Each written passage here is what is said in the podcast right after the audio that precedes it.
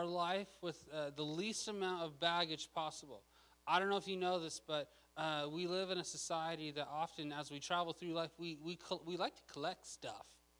We like to, we like to gather things. And, and when we don't gather and collect the right things, we can feel weighed down. We can feel as if literally the weight of the world is on our shoulders. And God never intended us to live life that way. Jesus, time and time again, talks about how my yoke is easy and my burden is light. He talks about rest. He says, Come, all who are weary. Uh, to me, and you will find rest. And so, uh, we've been hitting, uh, we're going to be hitting some various topics on things that can weigh us down in life. Last week, we talked about stuff. We talked about how if we make our life all about what we own, what we possess, what we have, what we work toward, we will eventually be weighed down. Uh, and so I really just want to challenge you guys to uh, to maybe look at maybe look at some stuff that you have and and, and rather than trying to hold on to it, uh, give it away and not let it uh, have a, a, hold on your life. Today we're going to be talking about something uh, a little bit different. We're going to be talking about distractions. Distractions in life. Bless you, by the way.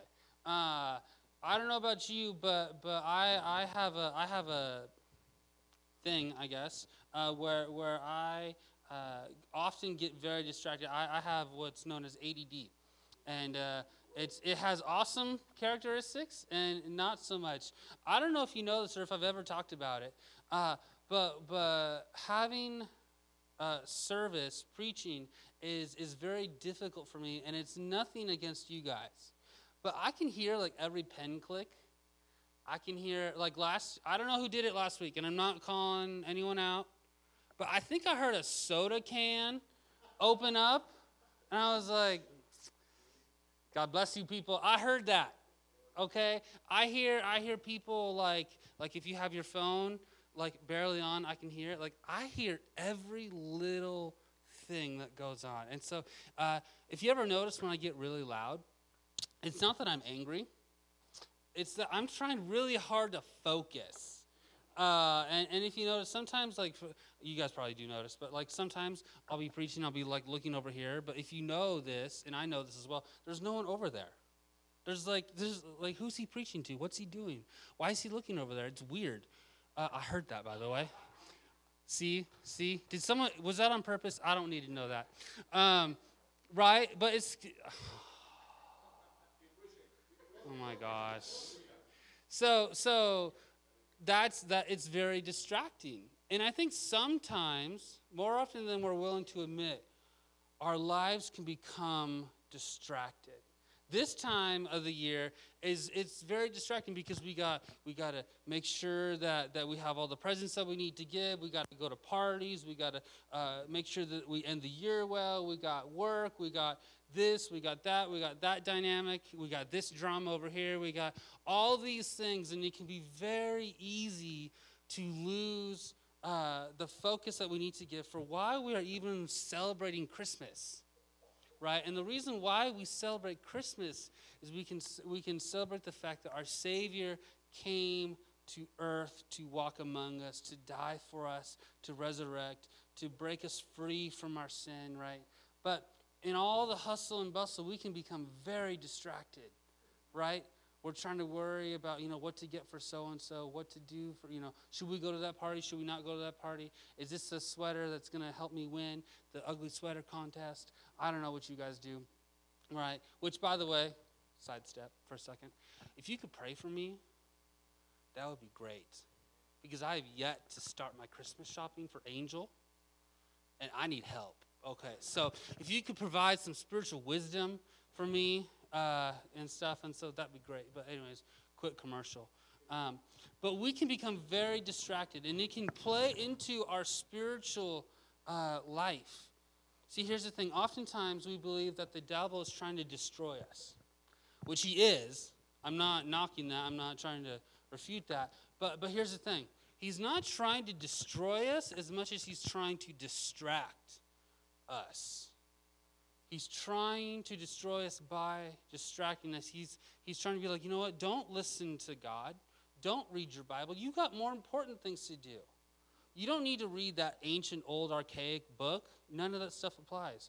You don't need to go to church. You have a huge, long to do list that you've been ignoring for weeks. You don't need to uh, go to small group. You have so much other things to do. He's trying to distract us away from God. There's a reason why I pray for focus during our service. It's because I would, I would like to guess all of us have things that we could very easily think about during service. We think about maybe what happened last week. We think about what's going to happen this week. We think about all the stress and all the pressures and all the worries and all the struggles and all the trials, right? It's very easy to focus on that.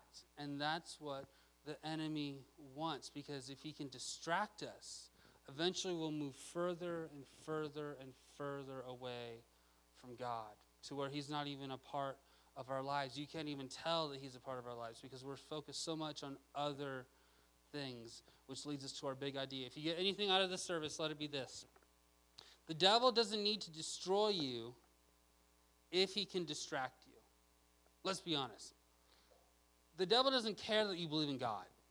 He doesn't care that you accepted Jesus as Lord and Savior. He doesn't care that that you have you know you have a Jesus pillow in your house and you drink from you know a mug that says praise God. He doesn't care about that. What he cares about is when you focus completely upon him and actually orientate your life based upon God's plan and God's will for you, and you start to bring people with you. That's when he gets scared. And so, if we're going to be a church that accomplishes our mission, which is to uh, show people that God loves them, that Jesus died for them, and th- that the Holy Spirit wants to guide them, if He wants us to, to uh, be defeated in that, He's going to distract us. So, uh, we, we, which we have a, a, very good story that, that exemplifies this very principle uh, in Luke chapter 11, verse 38 through 42. I'm just going to read the whole section just because it's so short. Uh, so let's, let's jump in.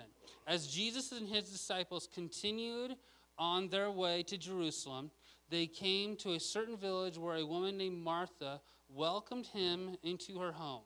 Now, just so we're clear, Martha, uh, and then we're eventually going to meet her sister Mary, okay, and then Lazarus, they were like eventually Jesus' best friends, okay? We read about this in John chapter 11, right? Lazarus dies okay?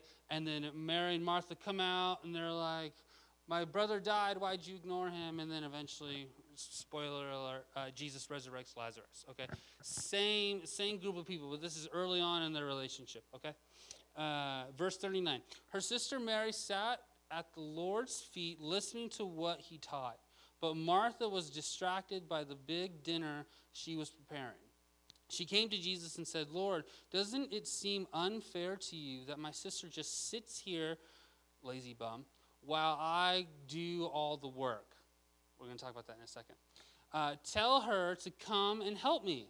Verse 41. Uh, but the Lord said to her, My dear Martha. In some translations, it says Martha, Martha. He's trying to give a, a her attention, trying to say that her, his focus is completely upon your, her. You are worried and upset about all these details. There is only one thing worthy being or worth being concerned about. Mary has discovered it and it will not be taken away from her. Okay, so what's going on? And this passage can pretty much be summed up in one point. Martha chose what was good, Mary chose what was best. Okay, so so let's let's contemporize this a little bit. So so Jesus and his disciples are walking, they're trying to get to somewhere. Martha sees Jesus. She knows who Jesus is because Jesus is a popular guy at this time. So she has the courage to go up to Jesus and be like, "Hey, you're Jesus. Come hang out with me at my house. I'll throw a big, huge dinner. We'll have fun. We'll play cards. It'll be great." Okay. So Jesus says yes. They get to her house. Martha begins to start cooking this amazing, great meal. She's probably a really good cook. She's probably a great hostess. She likes throwing parties, uh, all that fun stuff. And, and she's really excited. She's probably really nervous also because the Son of God is in her house. Okay? She's probably freaking out. She's like, What do I cook? Does he? Well, he probably he can't have ham because he's Jewish. But does he like steak? How does he like a steak cooked? Does he like potatoes, mashed, baked, fried? What does he do? Does he like bread? Does he like cornbread, gravy? I don't know. She's freaking out. She's probably making a million different things. Mary, I'm guessing, probably just strolls in, being all you know, because she's the younger sister. So she's all, "What you doing?" Okay, I can help. And then she gets distracted because Jesus is there. So she goes and hangs out with Jesus, leaving Martha to do everything. How dare she? Okay. So so this mounts up in, in Martha. She finally gets irritated enough to go to Jesus and be like, Jesus, don't you care? I'm slaving away in this hot kitchen for you. She's basically going off on Jesus. I don't know why you would do that. That's not smart. When, when people go off on God in the Old Testament, holes in the earth get created and they get swallowed up, right? I don't know why she's doing this. Okay, so she's going off on Jesus to tell Mary to get her stuff together and help her. How often do we do that? We're working hard. We're, we're, we're, we're trying to do the best that we can. We're trying to, to, you know, go to church, read our Bible, worship, pray, be at small group, volunteer, all this stuff. And there's moments where, where we can be frustrated we're like, I'm doing all this stuff. Where is God? You know, we, we even come, we even, if, we sometimes even go as far as to say, this person's not doing nearly as much as me and yet they have a great life. I don't see why they're doing that. I don't see how that's possible. God, don't you care? This is unfair. Get, make them get their act together so they can be just like me, work just as hard as me, and, and I'll be fine. Mary chose, or I'm sorry, Martha chose what was good. Listen, Jesus never knocks Mar- Martha for doing what she did. She's not, he's, not, he's not saying, Martha, that's not what you should be doing at all. I condemn you. You're a sinner. Come lay at my feet. He doesn't do that. Because what Martha's doing is actually good. You know, the Martha people, they're the ones that make stuff happen that you don't know about, right? Uh, Martha's the type of person where, you know, uh, she's the ultimate soccer mom. You know, the soccer mom who always brings snacks to the soccer game, right? She's the mom that makes sure that you have everything that you need because you forgot until the very last second, right? She's the one that, that makes sure that everything's in line, everything's uh, everything is out where it needs to be. She's the one. She's the logistical person. She makes stuff happen that no one else thinks about. Okay, we all need a Martha in our life to make sure that things are good. Okay, more often than not, you're probably if you're not a if you're not a if you're not a Mary, you're most likely a Martha. And what she was doing was good. She was making this beautiful, awesome meal for her eventual Savior. But the issue was that she got so wound up by distractions, by thinking if what she did was going to make her worthy for Jesus, she got so caught up in that that she completely missed the point. Mary, on the other hand, really, she takes, uh, she she makes the most of the opportunity, thinking Jesus is in my house. I'm not. we will order Domino's. I don't care. I'm going to hang out with Jesus. We, we, I can put off dinner for a couple hours to hang out with the Son of God for a little bit. Right? It'll t- food will take care of itself. Most likely, I have more food in me than I, I'll be fine. Okay? We're good. I will wait out the hunger because I have Jesus in my house and I get to learn from him and I get to grow from him and I get to uh, have this moment with him. Jesus' response, she call, he calls Martha out by prioritizing work over worship. The stuff that you do, listen, it, it might be, it's probably great, you know, reading the Bible, praying, being with fellow believers. That, we're not knocking that. But when it's out of when it's misprioritized out of worship. Like like sometimes we can fall in this line of okay i gotta read my bible so i can check it off on my to-do list and then move on and then it never impacts you the rest of your day. I don't know about you but i've i'm guilty of reading scripture that talks about you know hey be like this be like christ and then i just quickly read it and then i go about my day and i fail in that area and it's because i didn't pay attention to what i was reading. I just did it to get it done thinking it was going to appease God when really it didn't because I just did it to get it done. I didn't do it because I wanted to actually spend time with God. I did it out of obligation. I don't know if you, that might just be me, I don't know, but, right? We should never prioritize work over worship. Our lives are meant to bring honor to God. We're not meant to just merely do uh, tasks on a checklist. There are a lot of things uh, to choose from in life, things to do, uh, how, how we can uh, invest our life into various things. But are they the best things to do? There's a lot of choices that we can make. But what's the best way to spend our life? Some areas maybe that, that we might be struggling in are uh, we fill our calendar up with events and tasks that don't energize us, right? This is the craziest time in the entire calendar because there's so many things to get done. And we can get in this mode where we're just going from thing to thing to Christmas party to this thing to that thing to work to we got to drop kids off at the pageant, we got to do this, we got to do that. And, and they actually end up draining us when they're actually supposed to energize us. Or, or we talked about this last week. We buy things we don't really need to impress people we don't really care. We do that. We do that, right? We, we, we buy a bigger house because so and so that we don't like or that we're trying to impress. We buy an equally bigger house, right? Keeping up with the Joneses. Oh, they bought a truck, so I have to go buy a truck. Oh, they have this nice new little toy gadget thing. Oh, so I have to have the same thing, right? It's it's this or it's this idea of, of FOMO, which is fear of missing out, right? We we have we live in this culture where where where we feel like if we don't get invited to the party, that we're missing out on something great when really it could just be a lame party i don't know. But right we have this we have this inclination to be like oh if i don't get invited to this then i'm not a part of this group or i'm not accepted or i'm not validated or i'm not this or that. And it weighs on us and it distracts us.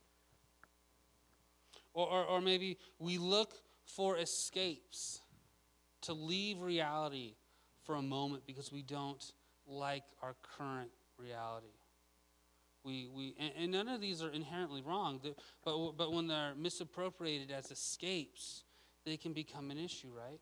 I, I read a statistic this week that, that you will, the average person will spend seven years scrolling their phone. Like that's just that's just you putting your thumb and making physical contact. You are going to waste seven years touching your phone because you want to escape reality, which is crazy to me. You could get a master's degree in seven years. Not that you should get a master. I'm just putting that into perspective for a little bit, right?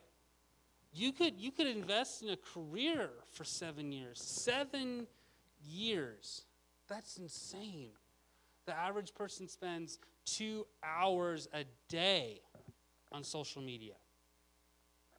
And it's not because it's their job, it's just they just do it because they want to escape. Because maybe they don't like how their life is going, so they want to see how other people's lives are going. Right? Uh, we talked about this last week. 62% of people openly admit that they go shopping just to make themselves feel good. They impulsively buy something because they don't feel good, and they think that this item will make them feel good there are a lot of good things to choose in life, but are they the best things? God desires us to experience uh, life with Him. Jesus died and resurrected so that we could experience life to the fullest, to how He intended us to experience life. And it wasn't with stuff, and it wasn't with distractions. Uh, distractions will actually limit your fullness, right? If you're like, oh, God, I love you, God, I love you, this is awesome, this is awesome, ooh, sidetrack. right? It will limit your fullness because God's going that way and you got distracted and you're going that way. And in order to catch, well, God will come back to you, don't get me wrong. But, but in order to, to be united back with God, you have to then turn and go this way again. But then you're missing all this other stuff that you could have got with God but you were distracted. Distractions will limit your fulfillment in life. one of, one of the things that uh, millennials in particular are, are struggling with right now is, is when they hit 30, if their life didn't go how they wanted it to go, they experience what's known as a quarter life crisis. And they're wondering, is this how life is going to be? I didn't achieve all that I wanted to achieve. I didn't do all the things that I wanted to do. I didn't get to experience all the things that I wanted to experience. And honestly, it comes down to things take a little bit longer than what we think they, they do. But, but also, um, you, they can experience things of like, well, is this how life re- is really going to be the rest? Is it going to be a big disappointment? A lot of people within that generation are struggling with that. And one of the issues that, that causes that is they get distracted. I remember, um, and I've experienced this in my own life, where I wanted to go pursue this and go pursue this and go. Well, eventually you have to choose. You can't do everything that you want to do. You have to choose. You only have a certain amount of time on this earth. And it's important to figure out what will be the greatest good. They may all be good things, but which one is the best thing to do? And, and, and let's, be, and let's be honest, this is one question that uh, one of the commentators wrote uh, that I thought was really good. What's the point of doing the work of God without Him? What's the point of doing the work of God without Him? What, really? Like, because then it's just legalism. Then it's just religious acts right? That you're expecting God to bless, but really He's like, that's really great, but you know, I wasn't in it, so I don't get the glory for it. God's only gonna God's only gonna bless something where He gets the glory for it, which which then in turn allows us to experience some amazing things. But but ask yourself this: What's the point of doing the work of God without Him? Because it only gives you stress. It only gives you distraction. It only gives you unneeded worry that you shouldn't have. So you might be asking, how do we choose what's best? How, what's, what's, what are some things that we need to do? What are some things that we need to consider? Very simple. Very, very simple. Okay? The first, the first one is this know God's vision for your life. Know God's vision for your life. Proverbs 29 18 says this When people do not accept uh, divine guidance, some of your Bibles say vision, they run wild. But whoever obeys the law is joyful. What, what uh, I believe King Solomon is getting at is this when you don't have direction for your life, you kind of treat life like a buffet. Now, I'm not a fan of buffets, mainly because it's, a, it's an expensive price for mediocre food and there's a lot of it, right?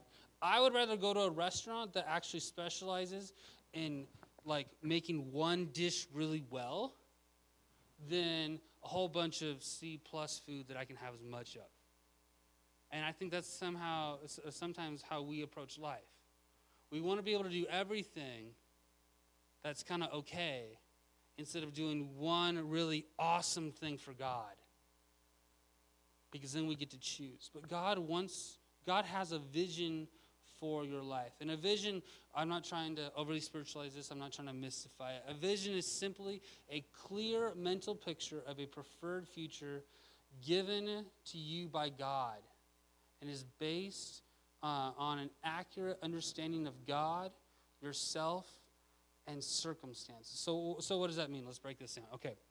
So God has has this future for you and it's awesome and it's wonderful. Jeremiah 29 11 says, um, The plans that I have for you are good, that they give you a hope, that they give you a future, right? He has this amazing purpose and this amazing vision for what your future looks like.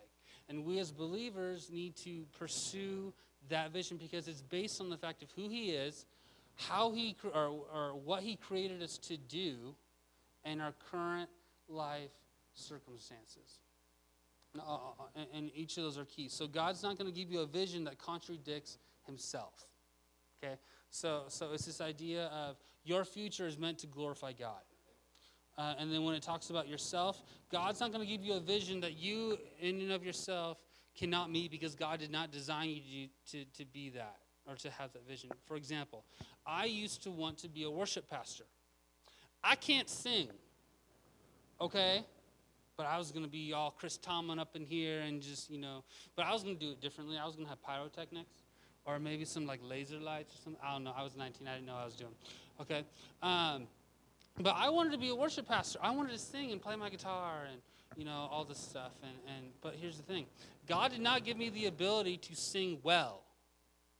Okay? There's a reason why we bump that music up a little bit louder than what it probably should, okay? Um, that's not God's vision for my life. So, why would God give me a vision that He did not design me to fulfill? Something to consider, okay?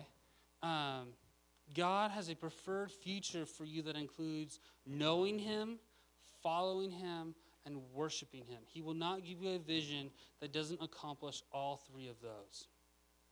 And uh, what does what does your future look? I'm sorry. What does your future with God look like? That's something that you have to ask yourself. This requires spending time with God and allowing Him to speak to you, allowing the Holy Spirit to show you or give you a glimpse of what your future can hold. Vision is a slow process. Praise God. Because I'm sure if God showed us our future or what He would like us to accomplish all in one five minute video, we'd probably lose ourselves because it's amazing. And so he needs to slowly show us what that is. So, so don't think it's going to be an overnight thing. It's not going to be a one prayer conversation thing. It's going to happen slowly. But as you remain faithful to God, as you continue to pursue God, follow Him, worship Him, know Him, He will, he will show you what that is. And the goal needs to be to become more like Jesus first. It's not this idea of what am I going to do, what am I going to be, who am I going to be. The purpose of vision is so that you can become more like Jesus every single day. Second thing you do is this eliminate the distraction. Eliminate distractions. Proverbs 5 8 says this Stay away from her. Don't go near the door of her house. Now, I realize this is a little obscure. Um, but basically, what King Solomon is talking about is he's giving wisdom to his son, uh, talking about don't go near prostitutes. Okay? He's saying don't do it. It's bad.